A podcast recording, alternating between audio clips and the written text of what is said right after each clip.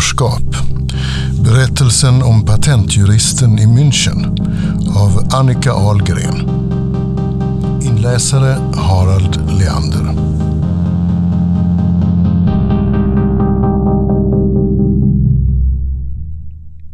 München 10 oktober. Lukas svängde med lätthet runt i den mörkblå skrivbordsstolen i dansk design.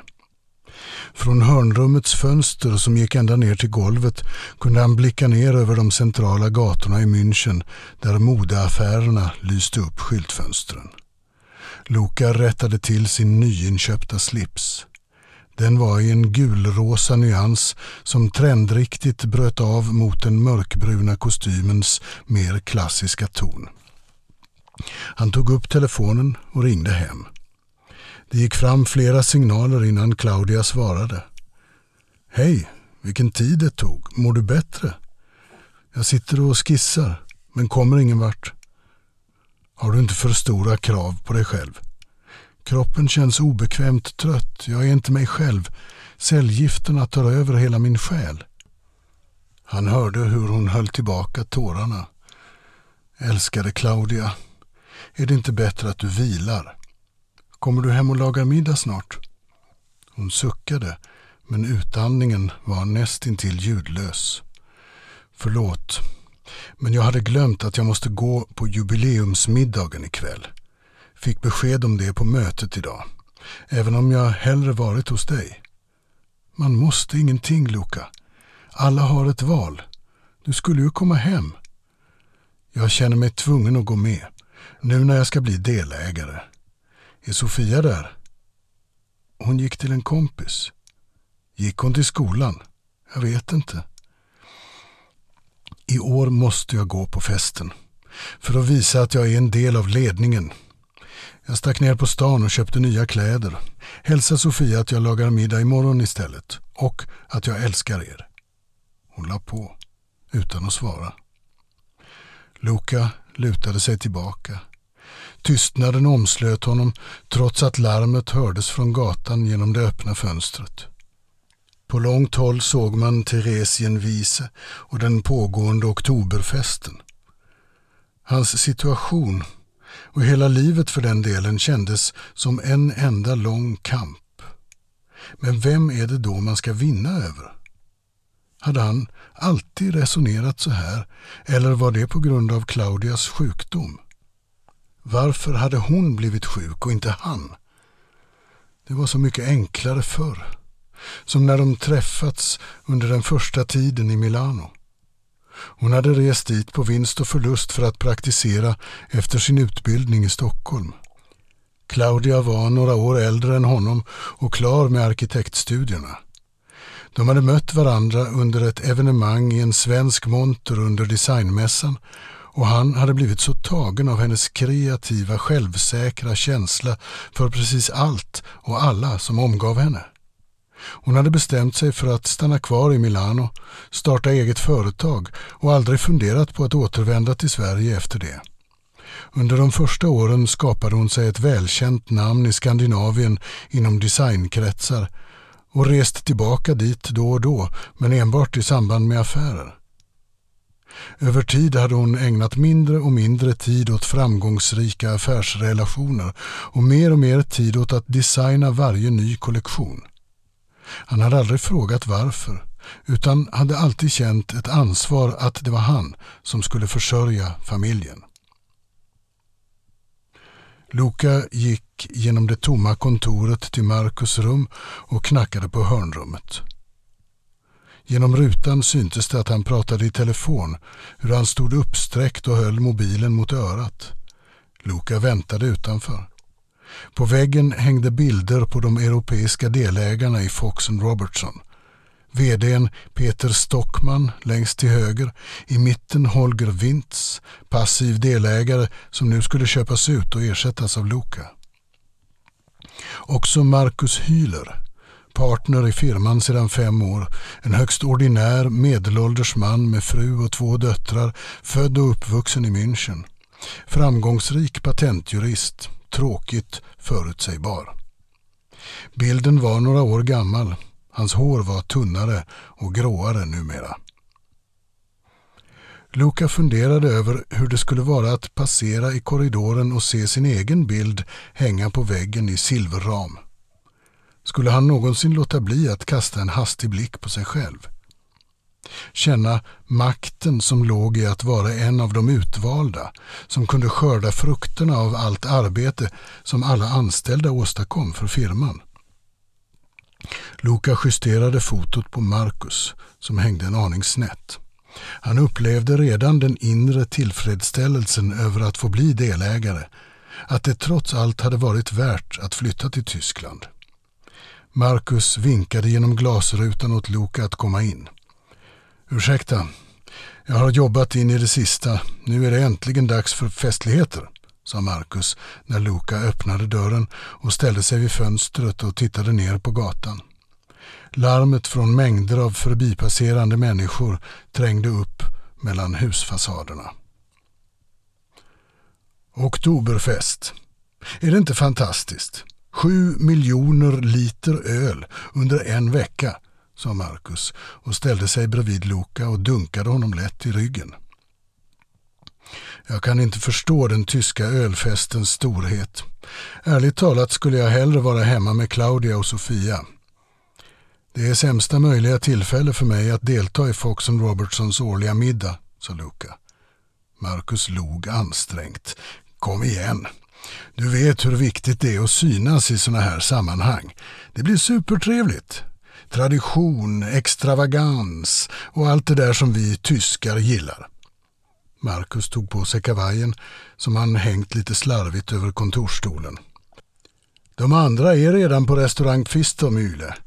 Det snackas mycket kring delägarskapet. Du behöver komma med, Luca. Med tanke på hur Claudia mår efter cellgiftbehandlingen hade jag planerat att vara hemma, det vet du. Jag förstår. Det är beklagligt och måste vara svårt att hantera, men du vet hur din närvaro på festen signalerar det slutgiltiga beslutet för ditt delägarskap i Fox Robertson. Nu när ledningen är överens om att du tar över patentfallet i CERN får du en ännu större vinstandel än vi först tänkt. Beslutet tas på styrelsemötet imorgon. Claudia förstår säkert. Det tvivlar jag på att hon gör, sa Luca. Marcus lutade sig mot fönsterkarmen för att se människorna som rörde sig neråt gatan. Du är en av Europas bästa patentjurister och vi vill knyta dig till vår firma. Det ger dig stor ekonomisk frihet inför framtiden, sa Marcus och knackade med fingret på rutan. Vad mer kan du begära? Claudias situation tvingar mig att se livet i ett nytt perspektiv. Inte fundera så mycket över vad som händer nästa år. Ni verkar hantera det bra, sa Marcus, vände sig om och stängde av datorn. Luca upplevde att det inte var lönt att försöka förklara. Situationen förde med sig en ständigt gnagande känsla av att inte räcka till. Han klarade inte av att vara hemma utan att drabbas av en kvävande ångest fastän han visste att han behövdes där. När han var på jobbet ville han bara åka tillbaka hem igen. Det fanns ingen frizon. Han kände inte igen sig själv men kunde inte förklara det för Marcus. Inte nu. Dessutom kunde det äventyra hans möjligheter till delägarskap om han sa hur han kände det. Jag skulle i vilket fall helst slippa vara på middagen ikväll, suckade Luca. Du måste vara med. Har man fått en möjlighet att ingå i högsta ledningen på firman är man med på den årliga middagen. Två av de amerikanska delägarna är dessutom här. Latrop och Muller.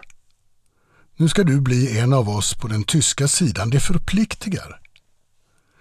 Det är tydligen omöjligt för en utomstående att sätta sig in i vad vår familj går igenom, suckade Luca, tog Marcus rock från galgen på väggen och räckte över den för att skynda på honom. Marcus hade en mörkblå kostym som inte satt särskilt väl. Han borde måttbeställa kostymer med tanke på sin smårunda kroppskonstitution, tänkte Luca när han gick efter Marcus mot hissen. Han högaktade den lille mannen för hans kunskaper och intellekt men greps ibland av förakt inför hans obotligt lojala attityd till firman. I alla fall den tyska delen. Ska vi ta en taxi? frågade Luca. Är du tokig? Vi ska väl inte missa känslan av oktoberfesten?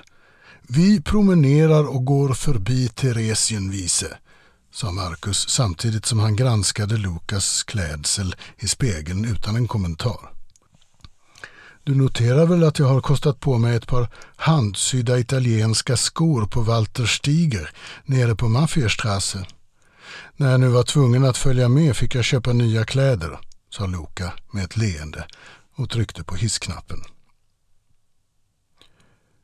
Ute på gatan möttes de av skrålandet från festande människor som var på väg ner mot det gigantiska området med ölserveringar som var oktoberfestens kärna.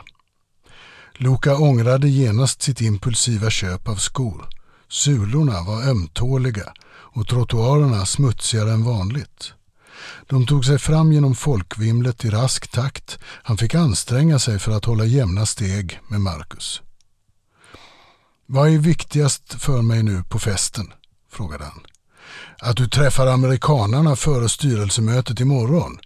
Jag lär behöva förklara varför Andrea Rucke kopplades bort från fallet i CERN. Något liknande har inte hänt förut och amerikanarna är onödigt frågvisa om den europeiska delen, sa Marcus.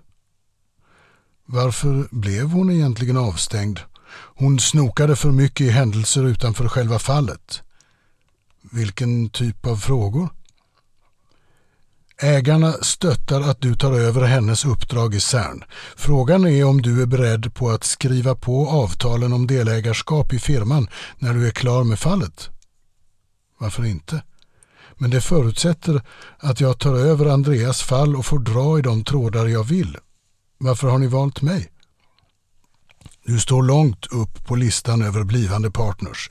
Din erfarenhet från komplicerade fall kring patent på mjukvara avgjorde. Du är helt enkelt bäst lämpad. Jag fick reda på detta för bara några dagar sedan. Allt jag vet är att det rör sig om CERN och ett patent om förslutningsmekanismen. Och så ryktas det om möjliga förekomster av svarta hål, sa Luca och skrattade. Marcus stannade upp och tittade ingående på Luca. Det är förslutningen i tunneln Alfa och det programmerade säkerhetssystemet som patenttvisten gäller. Inte någon svart materia. Men poängen med CERN är väl att det bedrivs forskning som baseras på en open source-filosofi och i stort sett hanteras utan patent. Inte just det här säkerhetssystemet. Det kan dessutom vara bra för dig med ett fall som redan är påbörjat nu när Claudia är sjuk. Vad hände egentligen med Andrea Rucke? frågade Luca. Patentfallet i CERN ska lösas på kort tid. Andrea är erfaren, men har blivit för långsam för nutidens krav på accelerationsförmåga, om du förstår vad jag menar. Hon fick lämna byrån. Men varför så hastigt? Vi brukar inte behandla våra seniora jurister så. Hon får skylla sig själv. Officiellt har hon fått problem med hjärtat och gått i förtidspension. Omotiverad att fortsätta. Hon blev aldrig delägare, sa Marcus och ökade farten. Var är hon nu? Andrea vilar upp sig och lever ett lugnt och stillsamt liv efter en lång och framgångsrik karriär, sa Marcus. Är det verkligen sanningen? Hon har aldrig fått bli delägare, har två äktenskap bakom sig, har plötsligt försvunnit från jobbet efter allt hårt arbete utan att hon valde det själv, sa Luca medan han följde Marcus som kryssade fram mellan folk som sjöng, uppklädda i klassiska oktoberfestkläder. Marcus svarade inte utan ökade bara takten. Fler och fler människor var på väg åt samma håll, ner mot Theresienwiese. En man i läderbyxor och grön hatt prydd med en fasanfjäder stod vid sidan av gatan och spelade dragspel. Marcus tittade ner i det tomma fodralet som låg framför mannen. Lukas slängde ner några mynt han hade i fickan. Varför gjorde ni er av med Andrea? frågade Luca. Hon slutade på egen begäran. Hon var trött, ville vara i fred och led av sviter efter en hjärtattack. Du får inte ha kontakt med henne om du tänkte det. Jag menar, vad var det firman inte ville att hon skulle rota i? Marcus stannade upp och tittade upp på Luca, rättade till glasögonen och sa ett dödsfall i Florens som inte hade med saken att göra. Luca tittade oförstående på Marcus. Det skulle åtminstone hjälpt mig om jag kunde bli uppdaterad av Andrea kring fallet. Du får under inga omständigheter kontakta henne. Andrea har dessutom inte mått bra efter att hennes man gick bort för något år sedan, sa Marcus och knäppte upp rocken. Om jag ska ta över fallet behöver jag åtminstone en assistent, sa Luca och ångrade att han inte hade stått på sig och beställt en taxi men ökade takten för att höra vad Marcus svarade. Andrea jobbade med Corinne Bruschi. Hon påstod att Corinne inte varit till mycket hjälp under utredningen. Strunta nu i bägge två och fokusera istället på att lösa fallet och bli delägare, sa Marcus. Är inte Corinne snarare känd som en av de bättre yngre patentjuristerna på firman än som en besvärlig medarbetare? sa Luca och fortsatte.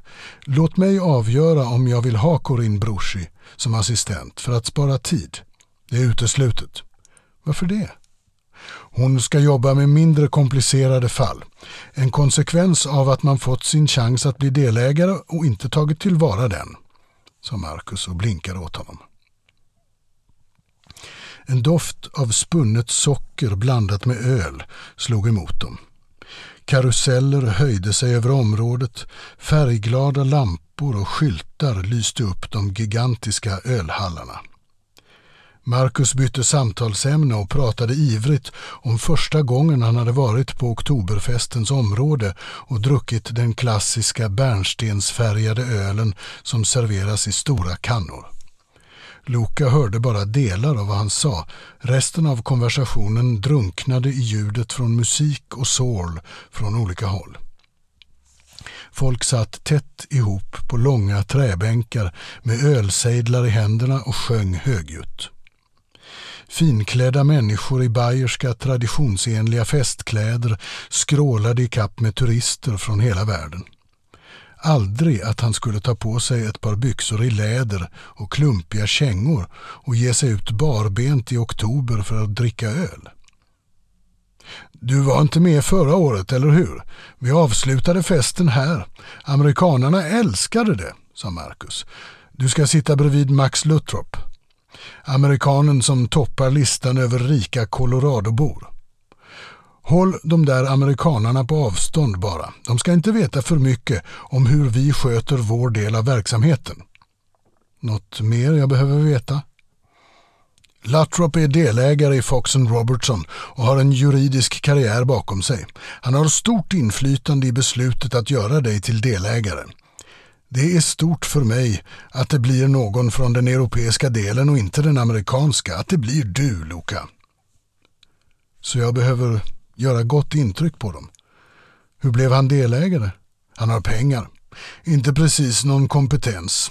Amerikanarna i Fox-delen på firman håller ihop.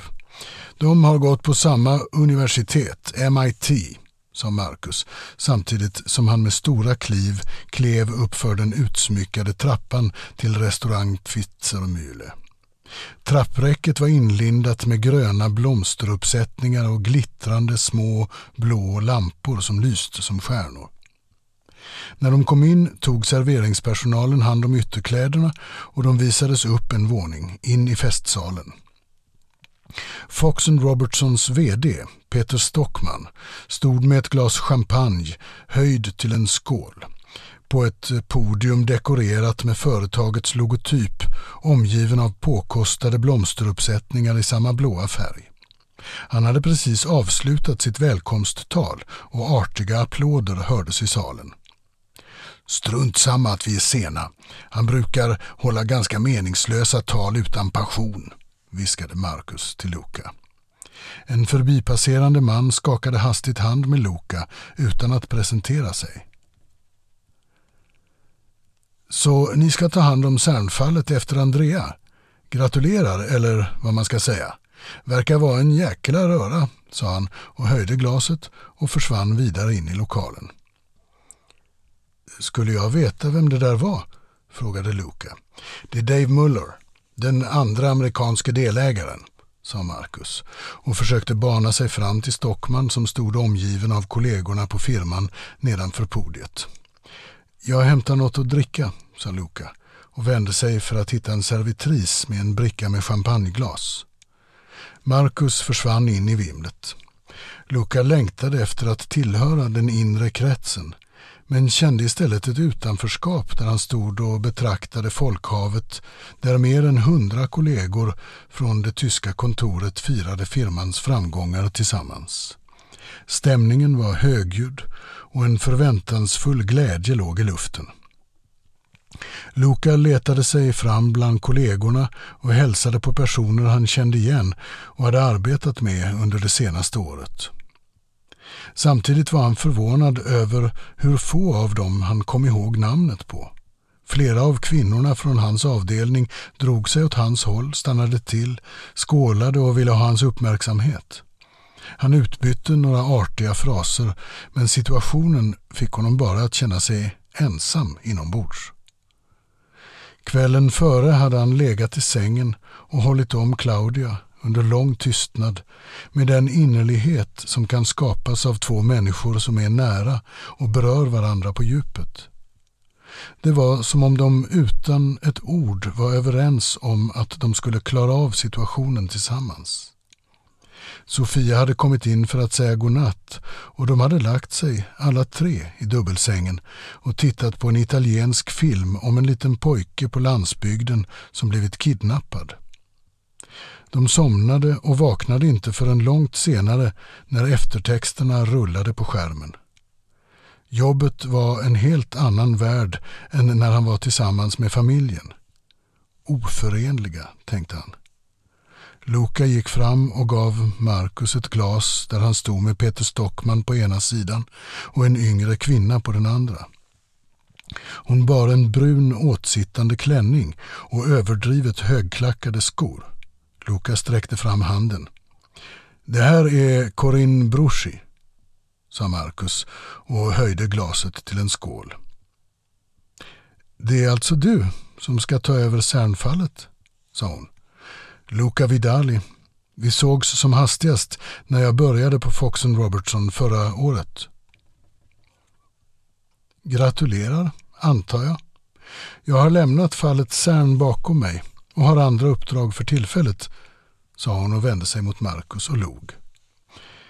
Det är ont om tid att lösa fallet, sa Luca och såg ut över havet av uppklädda människor innan han tittade på henne igen.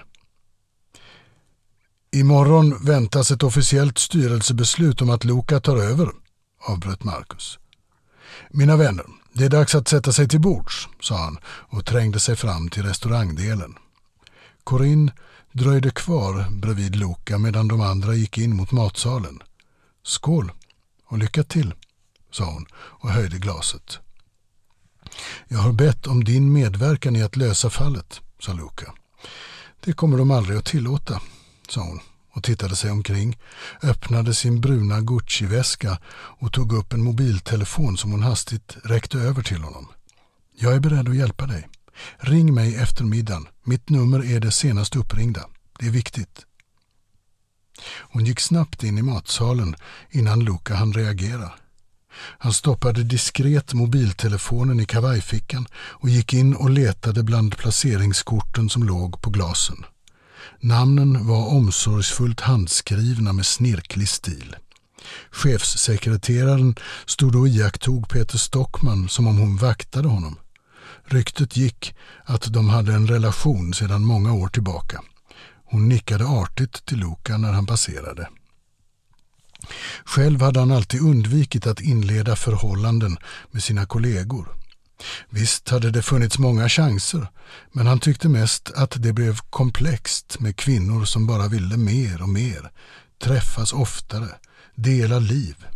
Vid ett tillfälle på en internationell ledarskapsutbildning på sitt förra jobb hade han blivit förälskad i en svensk kvinna från huvudkontoret. När de hade kommit in i samma rum första gången fanns där en stark energi mellan dem som han blev medveten om direkt. Något man bara upplever vid ett fåtal tillfällen i livet. Att känna så djup gemenskap med en annan människa utan att ha träffat den förut. En oförklarligt stark dragningskraft av energier som förenas utan att ha sagt ett ord till varandra. Ett magiskt men sällsynt fenomen. Hela hans väsen fascinerades av henne. Innebörden av att möta en själsfrände som hade en djupare inverkan än en kortvarig förälskelse. En människa som förändrar perspektiv. De hade varit ute tillsammans på nätterna, besökt små kvartersrestauranger och barer och pratat i timmar. Han hade aldrig glömt henne, även om de inte hördes av längre. Corinne påminde om henne. En ovanligt djuplodande personlighet i kombination med stark integritet, även om han upplevde att Corinne inte alls hade samma dragningskraft eller energi. Istället blev han misstänksam när hon lämnade mobiltelefonen i handen på honom. Han fingrade i kavajfickan efter den och hoppades att ljudet var avstängt. Luca hälsade på mannen som satt bredvid. En storvuxen man, lika lång som han själv och klädd i en mycket exklusiv kostym, sa högdraget Max Luttrop. Angenämt. Luca presenterade sig och väntade på en reaktion men fick ingen bekräftelse på att han var välkommen som blivande delägare. Alla runt bordet höjde glasen till en skål på Peter Stockmans initiativ. Luca stannade med blicken ett tiotal platser längre ner. En av de få kvinnor som satt vid honnörsbordet var Corinne med amerikanen Dave Muller vid sin sida. Luka förstod inte hur det hängde ihop med tanke på den ganska nedlåtande attityd Marcus haft till henne. Det stämde dåligt med att hon nu var placerad vid sidan om en av de amerikanska delägarna. Han försökte möta Corins blick, tittade runt bordet med höjt glas och avslutade artigt med att se Max Luttrop i ögonen. Jaha, du är alltså vårt seniora stjärntillskott på byrån. Han hade tagit Lukas placeringskort mellan fingrarna och pekade mot honom. Gratulerar. En föryngring måste till i firman. Så det är med glädje jag ser att ni inte är lika gammal som vi andra. Här i München har firman gott anseende och det är vi amerikanare förvisso stolta över. Även om den amerikanska delen är mindre är den betydligt mer framgångsrik rent ekonomiskt. Tonfallet och attityden fick Luka att känna sig illa till mods. Jag har jobbat mycket med USA tidigare. Där är patentfall så komplexa och öppenheten stor så det skapar oändligt långa processer. Amerikanska jurister ägnar månader åt att komma åt allt material, vilket förvisso skapar enorma intäkter. Men ibland var det så utdraget att jag förlorade tålamodet, sa Luca. Vi ser med stort intresse på hur du snabbt ska lösa fallet. CERN har trott för länge på öppenhet och för lite på att säkra viktiga patenträttigheter, sa Max Luttrop, tittade på kniven och torkade diskret av den på servetten innan han började äta. Och fortsatte. Det är för få kvinnor i den här branschen, eller hur? Corinne Bruschi är en av de få som räknas i firman. En exceptionellt duktig patentjurist. Det sägs så. Personligen känner jag henne inte, sa Luca.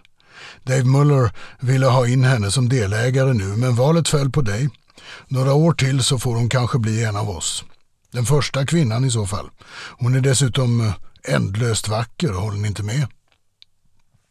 Han tittade bort åt hennes håll och vände sig åter till Luca och sa med lägre röst.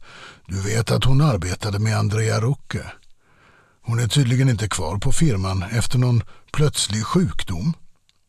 Max Luttrop lutade sig närmare Luca. Jag vet inte var Andrea håller hus. Hon var som en mentor åt Corinne. Vi ägare i den amerikanska delen skulle gärna vilja prata med Andrea. Var hon nu har tagit vägen. Jag har hört att hon är på annan ort, sa Luca. Ett personligt råd. Blanda varken in henne eller Corinne Broschi i leken, sa Lutrop och vände sig om för att samtala med mannen mittemot. Luca åt lite under tystnad och funderade på varför meningarna om Corinne gick isär. Alla verkade engagerade, inte minst från den amerikanska delen. Han tittade bort mot Muller, kände sig obekväm av att sitta tyst i sålet av middagsgästerna och frågade mannen som satt på hans andra sida. Första gången på Fox Robertsons årliga middag? Mannen rättade till glasögonen med lillfingret. Jag är här på grund av styrelsemötet. Gäller det patentet i CERN? Jag är professor på universitetet i Florens i mjukvaruprogrammering för säkerhetssystem. Jag sitter i styrelsen för The Foundation for the Globe of Science and Innovation. Vad gör ni på mötet imorgon? frågade Luca. Jag ska rapportera om hur vi på universitetet ser på utvecklingen av patenterad mjukvara för säkerhetssystem. Amerikanerna har bett mig komma. Ah, vi kan prata italienska, sa Luca med ett leende och höjde glaset. Luca lyssnade vidare trots att han hade svårt att upprätthålla intresset i den stela konversationen och tänkte istället på hur han skulle ta sig hem så snart som möjligt. Han ångrade att han övertalats till att vara med på middagen och längtade efter att vara hemma, dricka en kopp te och ligga utsträckt på soffan. Efter middagen stod gästerna och pratade med varandra runt höga bord med vita dukar. Han kryssade fram mellan borden. Med blicken sökte han efter Corinne men kunde inte se henne. Han gick ner för trappan och ställde sig i skydd av mörkret i trädgården där han tog fram telefonen han fått av Corinne och ringde upp det senaste numret. Hon svarade med detsamma. Kan vi träffas ikväll? På min brors gym, några kvarter bort. Det gäller Cernfallet, saker du borde veta innan du tackar ja. Men varför kan vi inte träffas på kontoret imorgon istället? Och varför ska jag använda din privata mobil? Det är säkrast så här. Ingen får veta att vi har kontakt, sa hon. Jag är på väg hem nu, sa Luca. Okej. Okay. Vi ses imorgon bitti på Café Hornbauer i närheten av kontoret istället. Det gäller Andrea, sa hon och la på. Han tittade på sin egen mobil. Två missade samtal från hemnumret och ett meddelande. När kommer du hem? Kram Sofia. Medan han gick tillbaka in för att hämta sin ytterrock skrev han tillbaka Jag är på väg hem älskling. Hälsa mamma. Han stötte ihop med Marcus som hejdade honom på vägen ut. Du ska väl inte redan gå? Det är ju nu det roliga börjar. Vi sticker ner till Theresienwiese i år med. Kom med och träffa Dave Muller, sa Marcus och föste Loka framför sig tillbaka in i restaurangen. Marcus gick fram och avbröt samtalet mellan Luttrop och Muller för att presentera Luca. Vi är mycket intresserade av hur ni löser patentfallet i CERN, sa Dave Muller och vände sig mot Luca. Det har krävts omfattande reparationer efter heliumläckan i CERN och ett nytt försök att starta om har skjutits fram två gånger och nu dröjer det till hösten 2009. Det är bara bra. Då märks det inte att det är tvivelaktigheter kring rättigheterna. Muller tittade på Lutrop med ett leende. Det försenar också möjligheten att hitta Higgspartikeln, om den finns, sa Lutrop och skrattade högt. Jag gör vad jag kan. Nu behöver jag ge mig av hemåt, sa Luca och tog på sig ytterrocken. Han vände sig mot Marcus och tillade stillsamt men tydligt. Om ni ursäktar. Familjen väntar och jag har lovat att inte bli sen. Tack för en fantastisk middag. Han vände sig om och gick ner för trappan när Marcus kom småspringande efter honom. Luca, det här är pinsamt. Måste du verkligen ge dig iväg? Jag står inte ut med att vara här mer. Du missar kanske något viktigt, ropade Marcus efter honom. Luca vinkade och gick med snabba steg ner för Kaiserstrasse för att få tag på en taxi. Han stannade upp och skickade ett sms till Claudia att han var på väg innan han stannade en bil längre ner på gatan. Samtidigt som han sjönk ner i baksätet ringde det i den andra mobilen från ett dolt nummer. Jag sa ju att jag är på väg hem, sa Luca. Det var tyst i luren. Luca hörde att någon andades på andra sidan. Är Corinne där? sa en kvinnoröst. Vem är du? Jag söker Corinne och måste få tag på henne. Detta är väl hennes privata nummer? sa kvinnan på tyska. Det är fel nummer, sa Luca och hörde hur personen la på.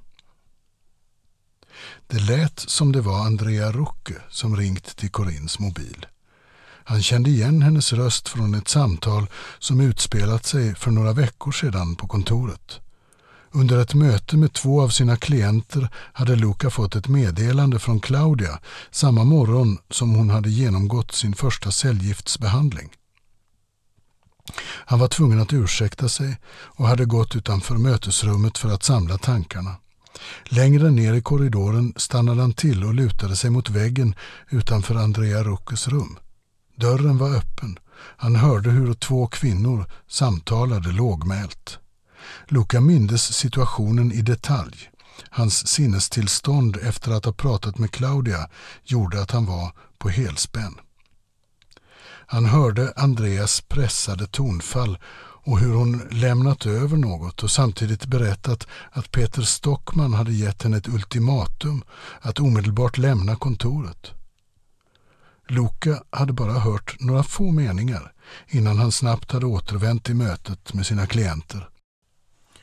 Han förstod nu att Andrea Rucke måste ha pratat med Corinne den där dagen innan hon tvingats lämna kontoret utan att ledningen gav någon vettig förklaring. Hela vägen hem satt Luca på helspänn och höll hårt om de båda mobiltelefonerna, en i varje hand. De visade samma tid, 23 och 23. Inga nya meddelanden, inga missade samtal. Luca knackade på rutan till chauffören. Kan du inte köra fortare? Min fru är mycket sjuk. Jag vill eh, komma snabbt hem. Broderskap. Berättelsen om patentjuristen i München av Annika Ahlgren. Inläsare Harald Leander.